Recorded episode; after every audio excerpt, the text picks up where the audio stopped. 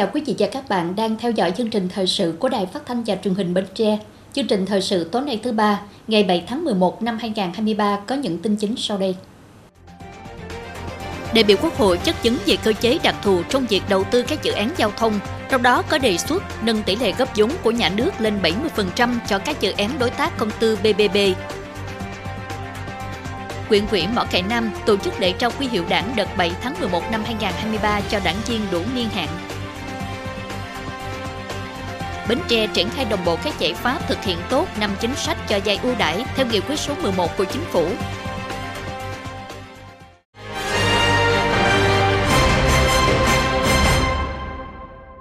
Thưa quý vị, tại kỳ họp Quốc hội này, Chính phủ đang trình Quốc hội một số cơ chế đặc thù trong việc đầu tư các dự án giao thông, trong đó đưa ra đề xuất nâng tỷ lệ cấp vốn của nhà nước lên 70% cho các dự án đối tác công tư BBB. Đây là vấn đề được nhiều đại biểu Quốc hội đặt ra ngay từ đầu phiên chất vấn sáng nay với Bộ trưởng Bộ Giao thông Vận tải Nguyễn Văn Thắng. Theo đại biểu Phạm Thúy Chinh, đoàn đại biểu Quốc hội tỉnh Hà Giang, việc nâng tỷ lệ vốn nhà nước tham gia vào các dự án đối tác công tư BBB lên đến 70% dễ trở thành một hình thái khác của đầu tư công. Vấn đề nhà nước cần làm là phải đảm bảo thực hiện đúng những cam kết của mình trong các dự án BBB. Thông qua việc nhà nước sẽ mua lại các dự án trong trường hợp do lỗi của nhà nước, À, bảo đảm cam kết à, về cân đối à, vốn và chia sẻ khi giảm doanh thu các vấn đề này thì đã được quy định rất chi tiết ở tại luật PPP. Và khi và chỉ khi mà nhà nước cam kết và thực hiện đầy đủ các nghĩa vụ của mình, thì mới đủ sức thu hút các nhà đầu tư tư nhân. Bộ trưởng Bộ Giao thông Vận tải Nguyễn Văn Thắng thừa nhận, sau khi ban hành luật BBB vẫn chưa thu hút được nguồn vốn của thương nhân cho lĩnh vực giao thông do nhiều vướng mắc ảnh hưởng đến niềm tin của doanh nghiệp. Thứ nhất là tôi rất là đồng tình với ý kiến của đại biểu về vấn đề là một trong những cái vấn đề, một trong những yếu tố ờ, là cái việc ờ, tăng cái tỷ lệ vốn nhà nước tham gia vào nhưng không phải là quyết định ờ, đúng như vậy, nhưng qua tôi trao đổi ấy là cái câu chuyện à, Ờ, đối với một số quốc gia kinh nghiệm của một số quốc gia thì thậm chí người ta cũng không chế là tỷ không không chế tỷ lệ nhà nước tham gia là bao nhiêu phần trăm và chúng ta đều biết là hiện nay á, việc tiếp cận vốn uh, tín dụng ngân hàng ấy, của các cái dự án ờ, PPP PP giao thông là rất là khó khăn.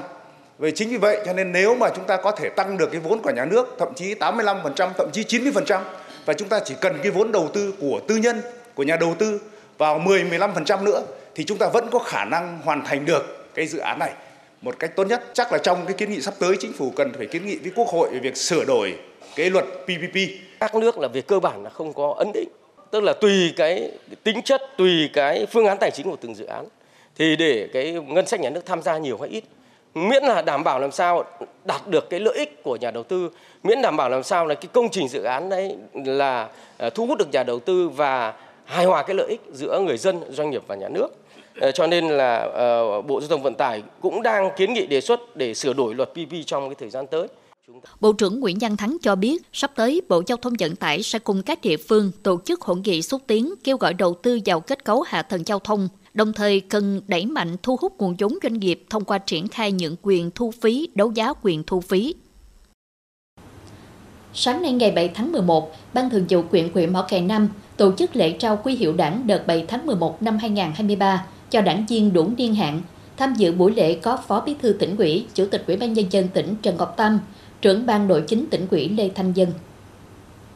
Tại buổi lễ, Ban tổ chức huyện ủy đã công bố quyết định của Ban thường vụ tỉnh ủy Bến Tre trao tặng quy hiệu đảng cho các đảng viên đủ niên hạn, gồm quy hiệu 60 năm tuổi đảng, 5 đảng viên, 55 tuổi đảng, 8 đảng viên, 50 năm tuổi đảng, 4 đảng viên, 45 năm tuổi đảng, 2 đảng viên, 40 năm tuổi đảng, 11 đảng viên và 30 năm tuổi đảng, 10 đảng viên. Phát biểu tại buổi lễ, lãnh đạo huyện ủy Mỏ Cày Nam đã ôn lại lịch sử 106 năm cách mạng tháng 10 Nga thành công mở ra một kỷ nguyên mới cho lịch sử cách mạng thế giới và chủ nghĩa Mark Lenin là nền tảng kim chỉ nam để lãnh tụ quyền Ái Quốc vận dụng sáng tạo vào điều kiện thực tế của Việt Nam, đưa cách mạng Việt Nam đi từ thắng lợi này đến thắng lợi khác, ghi nhận và đánh giá cao những đóng góp quý báu của đội ngũ đảng viên quyện nhà, đặc biệt là những đồng chí vinh dự được nhận huy hiệu đảng đợt này lãnh đạo quyền quyển nhiệt liệt biểu dương và trân trọng khi nhận sự tham gia đóng góp bằng trí tuệ, trách nhiệm của các đồng chí lão thành cách mạng, các đồng chí đảng viên cao tuổi đảng đối với sự nghiệp cách mạng của đảng, của dân tộc.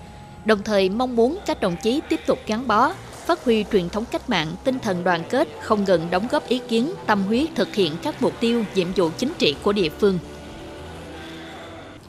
Thưa quý vị, cũng trong sáng nay tại nhà văn hóa xã Thành Phú Đông, huyện Trồng Trôm, lãnh đạo huyện quỹ đã đến trao quy hiệu đảng đợt 7 tháng 11 năm 2023 cho đảng viên 55 năm tuổi đảng.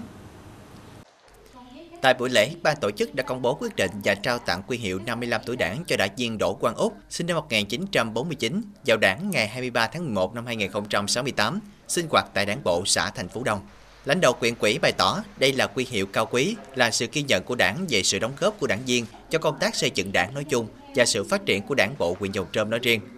Chúc đảng viên nhận quy hiệu 55 tuổi đảng và gia đình luôn mạnh khỏe, mong muốn đồng chí tiếp tục giữ vững được phẩm chất của người đảng viên cộng sản, là tấm gương sáng để con cháu noi theo, cùng góp phần xây dựng quê hương. Ban tuyên giáo tỉnh ủy đã có công văn số 1903 về việc tiếp tục cuộc thi sáng tác quảng bá tác phẩm văn học nghệ thuật và báo chí với chủ đề thi đua đồng khởi mới, đường nghị quyết sớm đi vào cuộc sống.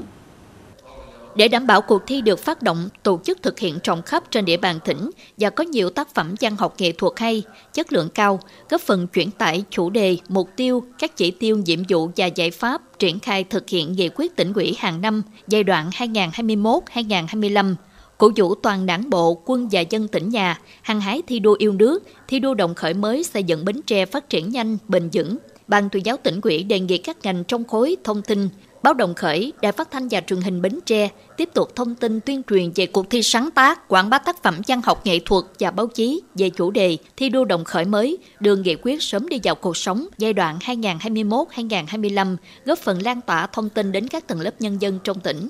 Ban tuyên giáo các huyện quỹ, thành quỹ, đảng quỹ trực thuộc tỉnh ủy, Ủy ban mặt trận Tổ quốc Việt Nam tỉnh và các tổ chức chính trị xã hội bằng hình thức phù hợp tiếp tục triển khai tuyên truyền trong cán bộ đảng viên, lực lượng vũ trang, đoàn viên, hội viên và nhân dân tham gia cuộc thi. Mỗi đơn vị địa phương có ít nhất 50 tác phẩm tham gia cuộc thi. Hội nhà báo, Hội văn học nghệ thuật của Đình Chiểu thông qua các chi hội chuyên ngành tiếp tục thông báo phát động rộng rãi đến hội viên, khuyến khích hội viên tham gia sáng tác các tác phẩm trên các lĩnh vực báo chí, văn học nghệ thuật phù hợp chủ đề, có giá trị nghệ thuật cao. Mỗi đơn vị có ít nhất 100 tác phẩm tham gia cuộc thi. Thời gian nhận các tác phẩm dự thi đến hết ngày 26 tháng 6 năm 2025. Các tác phẩm sáng tác, văn học nghệ thuật, văn xuôi, mỹ thuật, nhiếp ảnh, tân nhạc, cổ nhạc, có nội dung đúng theo chủ đề cuộc thi được xuất bản và ra mắt công chúng từ ngày 25 tháng 9 năm 2021 đến ngày 26 tháng 6 năm 2025. Các tác phẩm báo chí bao gồm Tất cả báo in, báo điện tử, truyền hình và phát thanh có nội dung đúng theo chủ đề cuộc thi được đăng phát trên các loại hình báo chí do Bộ Thông tin và Truyền thông, Sở Thông tin và Truyền thông cấp giấy phép xuất bản từ ngày 25 tháng 9 năm 2021 đến ngày 26 tháng 6 năm 2025. Thưa quý vị, gần 2 năm qua, 2022-2023, Bến Tre tập trung chỉ đạo thực hiện đồng bộ các giải pháp thực hiện tốt năm chính sách cho vay ưu đãi theo nghị quyết số 11 của chính phủ, góp phần phục hồi nhanh hoạt động sản xuất kinh doanh, giải quyết nhiều vấn đề về lao động việc làm trên địa bàn tỉnh. Gần 2 năm triển khai thực hiện các chính sách tín dụng ưu đãi theo nghị quyết số 11 ngày 30 tháng 1 năm 2022 của chính phủ về chương trình phục hồi và phát triển kinh tế xã hội với sự tham gia quyết liệt, đồng bộ của các cấp ngành, các nội dung, hạng mục cho vay của nghị quyết này được triển khai kịp thời, đúng đối tượng. Tính đến tháng 9 năm 2023, tổng chi nợ của các chương trình cho vay theo nghị quyết 11 của chính phủ trên địa bàn tỉnh đạt 170 tỷ 749 triệu đồng, trong đó cho vay hỗ trợ việc làm, duy trì và mở rộng việc làm đạt 150 tỷ đồng.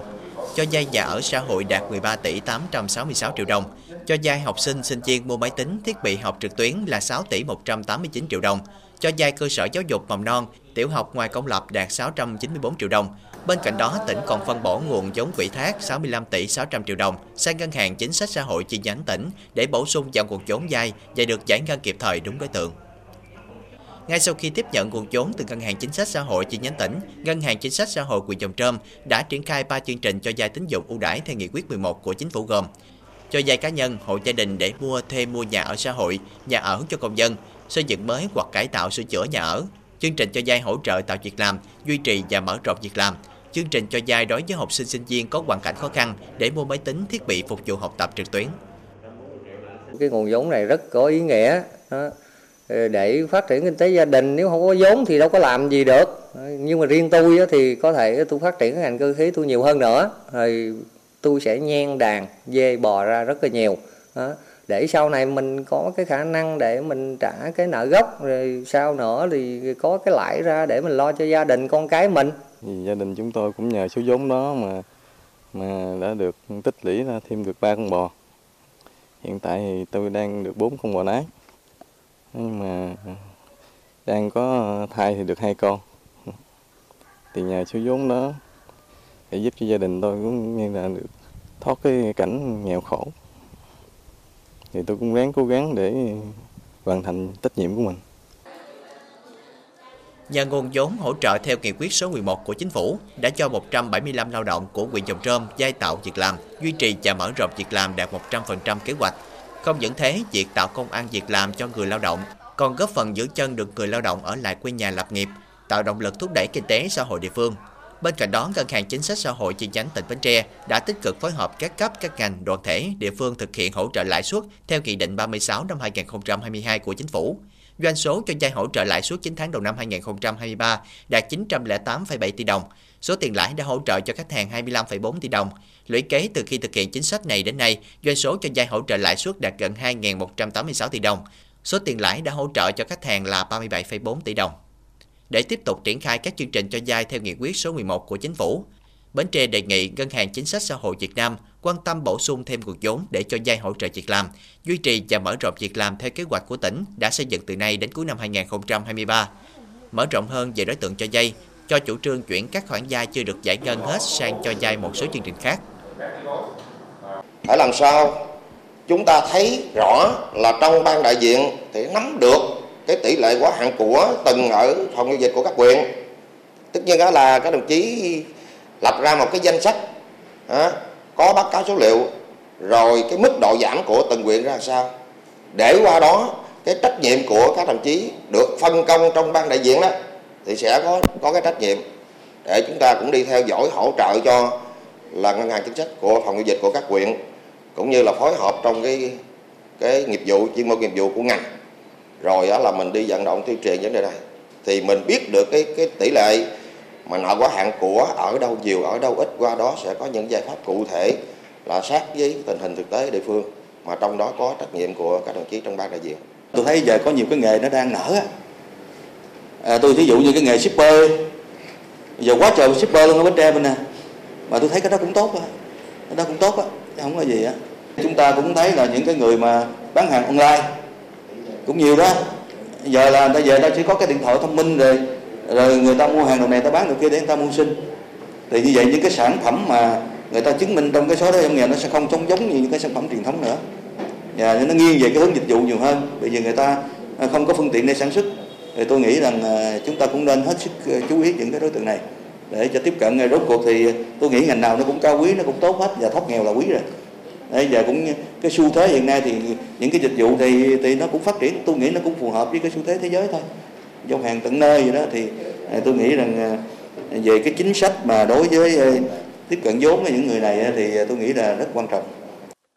Thời gian tới, Ngân hàng Chính sách Xã hội chi nhánh tỉnh Bến Tre sẽ tiếp tục phối hợp với các tổ chức chính trị xã hội, tăng cường tuyên truyền, phổ biến các văn bản hướng dẫn, triển khai thực hiện và nhận quỹ thác để chuyển tải kịp thời nguồn vốn theo nghị quyết 11 của chính phủ, góp phần cùng địa phương phục hồi và phát triển kinh tế, ổn định đời sống, nâng cao thu nhập cho người dân và bảo đảm an sinh xã hội. Tiếp theo chương trình thời sự tối nay là tiết mục đời sống dân sinh với những thông tin nổi bật. Chính quyền và người dân xã Tân Phú, huyện Châu Thành chủ động các giải pháp trữ nước ngọt phục vụ sinh hoạt và sản xuất trước thềm mùa khô năm 2023-2024 thầy giáo trẻ Lương Tấn Lộc luôn tận tụy với sự nghiệp trồng người.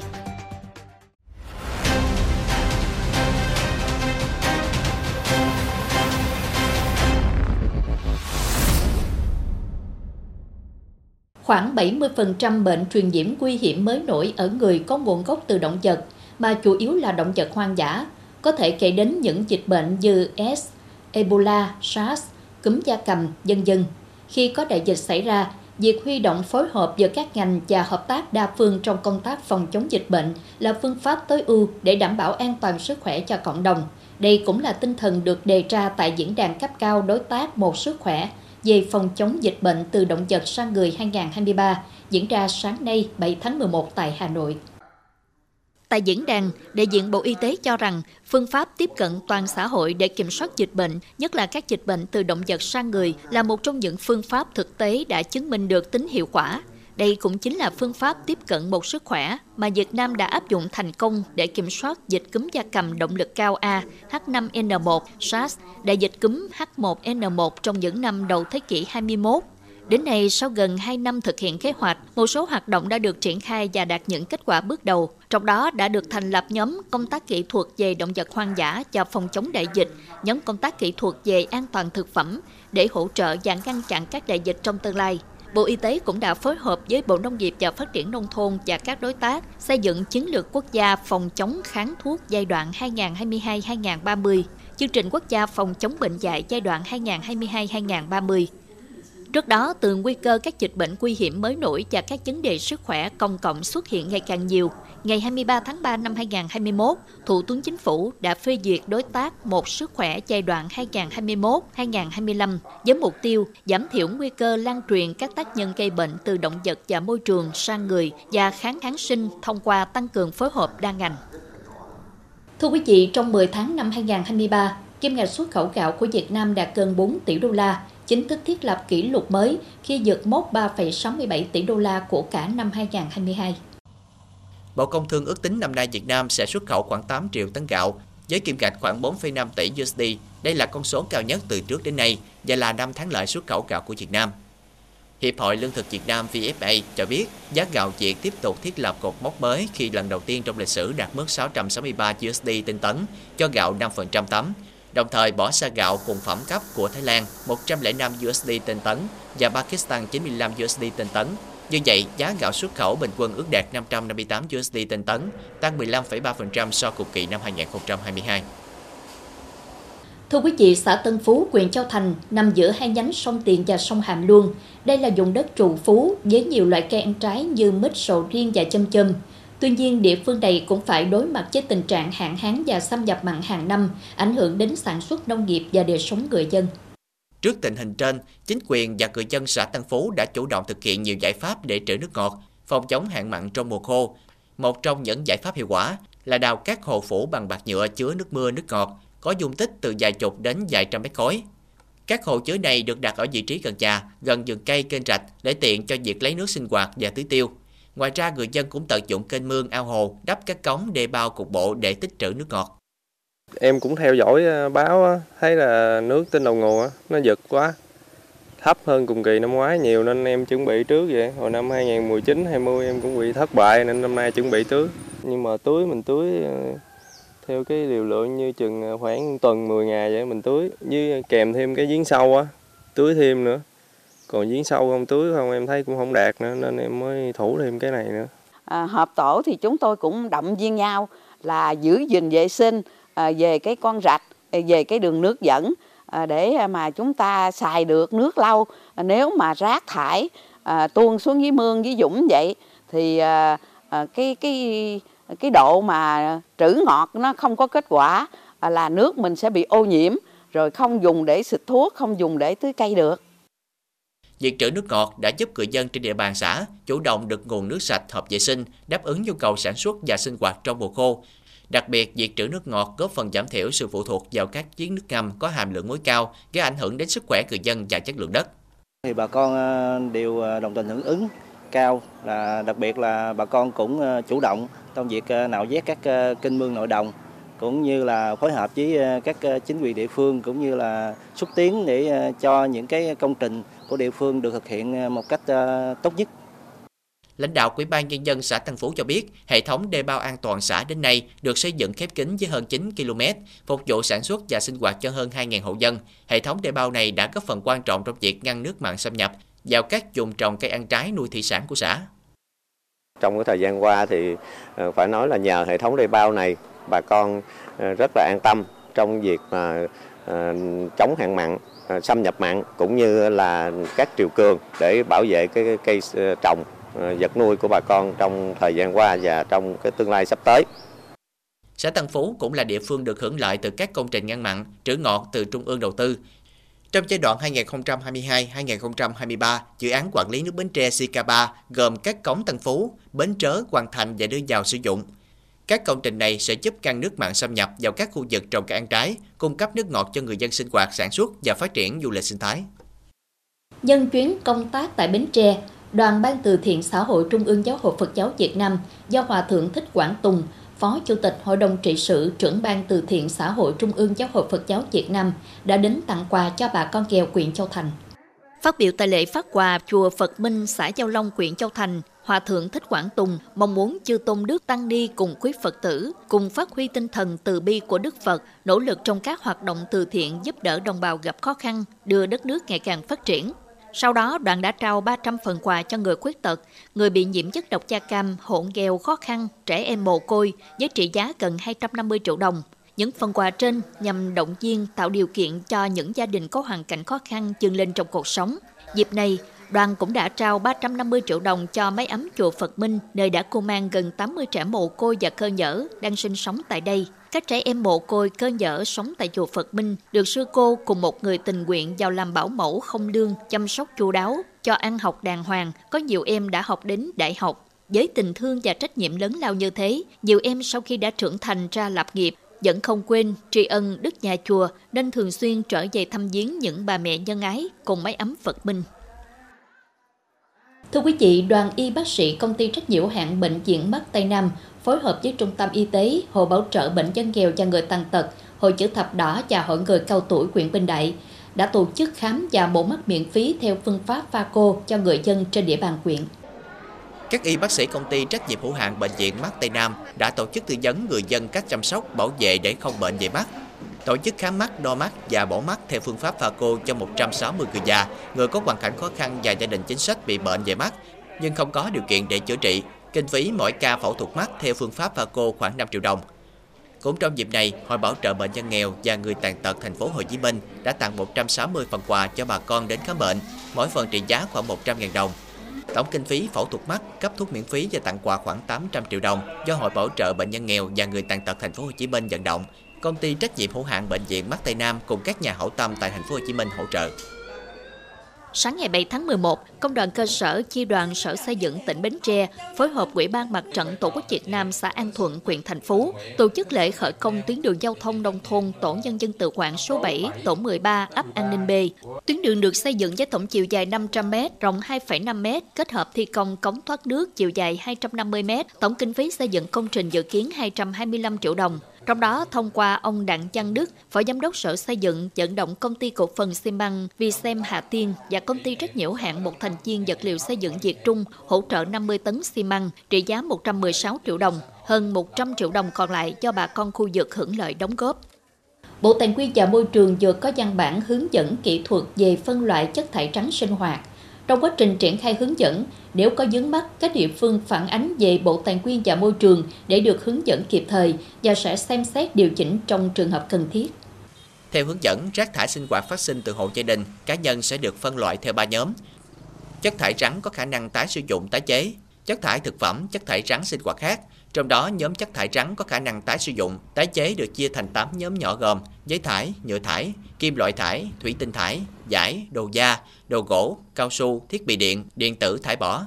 Nhóm chất thải thực phẩm và chất thải rắn sinh hoạt khác được chia thành 3 nhóm nhỏ gồm chất thải nguy hại, chất thải công kênh, chất thải khác còn lại.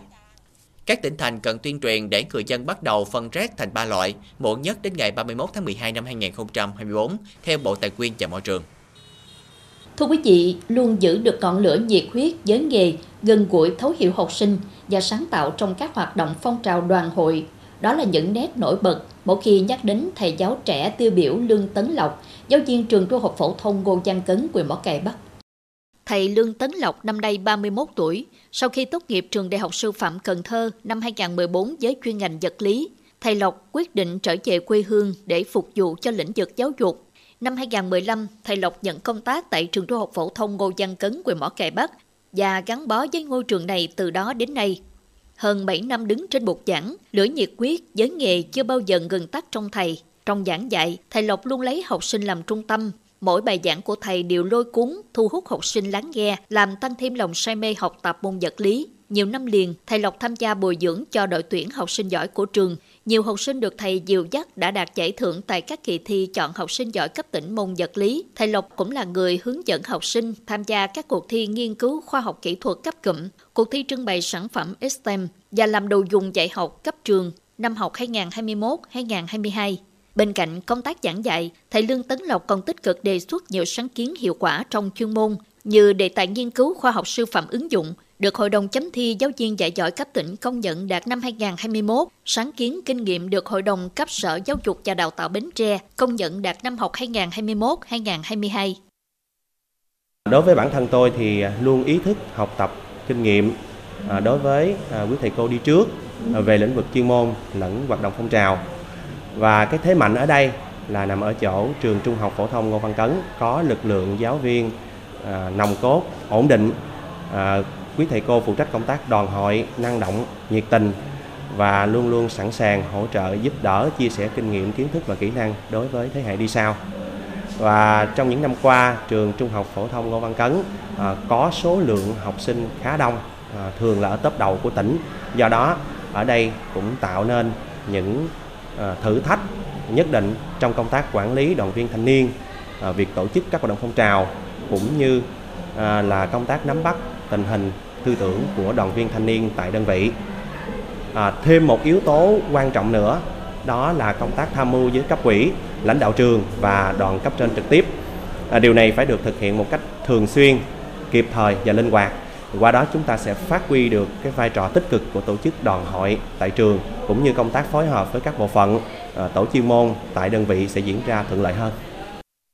Ngoài chuyên môn là giáo viên dạy môn vật lý, thầy Lộc còn năng nổ tham gia nhiều phong trào đoàn hội, thanh thiếu niên, đảm đương tốt vai trò là quỹ viên ban thường vụ đoàn trường, ban chấp hành quyện đoàn Mỏ Cải Bắc với việc đổi mới mạnh mẽ phong cách làm việc và phương pháp công tác của tổ chức đoàn cơ sở, cũng như luôn trách nhiệm và gần gũi với đoàn viên. Với vai trò là một đảng viên, thầy luôn tham mưu nhiều giải pháp cho chi bộ nhà trường, lãnh đạo các bộ phận chức năng, tổ chức đoàn thể cũng như đội ngũ giáo viên thực hiện thắng lợi nhiệm vụ giáo dục của nhà trường thầy Lộc à, à, luôn học hỏi ở từ đồng nghiệp trong tổ và tự bồi dưỡng bản thân để rèn luyện đạt được thành quả cao. À, cụ thể qua các năm học, ví dụ năm 2001 á, thì đạt là giáo viên giỏi cấp tỉnh, rồi à,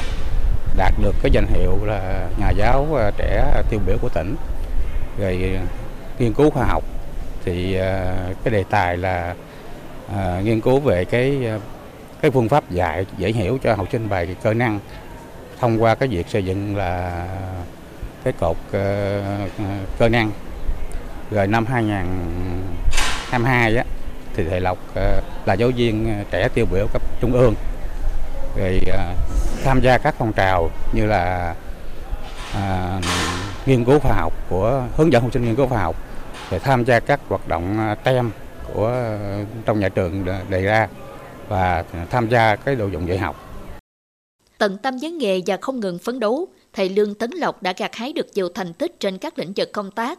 Nhiều năm liên tục là chiến sĩ thi đua cấp cơ sở, đạt danh hiệu giáo viên dạy giỏi cấp tỉnh. Đặc biệt, năm 2022, thầy Lộc vinh dự được nhận bằng khen của Bộ trưởng Bộ Giáo dục và Đào tạo và Ban chấp hành Trung ương đoàn với danh hiệu Nhà giáo trẻ tiêu biểu cấp Trung ương năm 2022. Mới đây, thầy còn nhận bằng khen với danh hiệu Thanh niên đồng khởi tiêu biểu tỉnh Bến Tre năm 2023, lĩnh vực học tập, giảng dạy, nghiên cứu khoa học, lao động sáng tạo của Ban chấp hành tỉnh đoàn. À, tôi luôn tâm niệm sẽ cố gắng học tập và rèn luyện thật tốt, à, tích lũy kiến thức nhằm vận dụng cho công tác giảng dạy cũng như nâng cao chuyên môn và nghiệp vụ.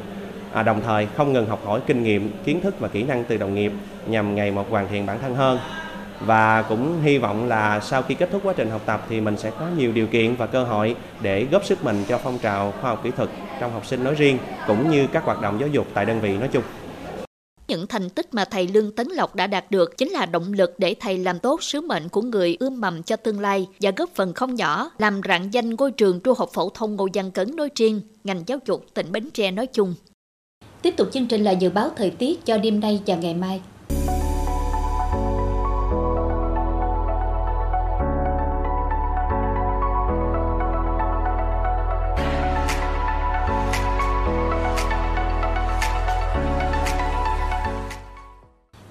Tôi xin kết thúc chương trình thời sự buổi tối trên sóng truyền hình Bến Tre. Cảm ơn quý vị đã quan tâm theo dõi. Thân ái, chào tạm biệt.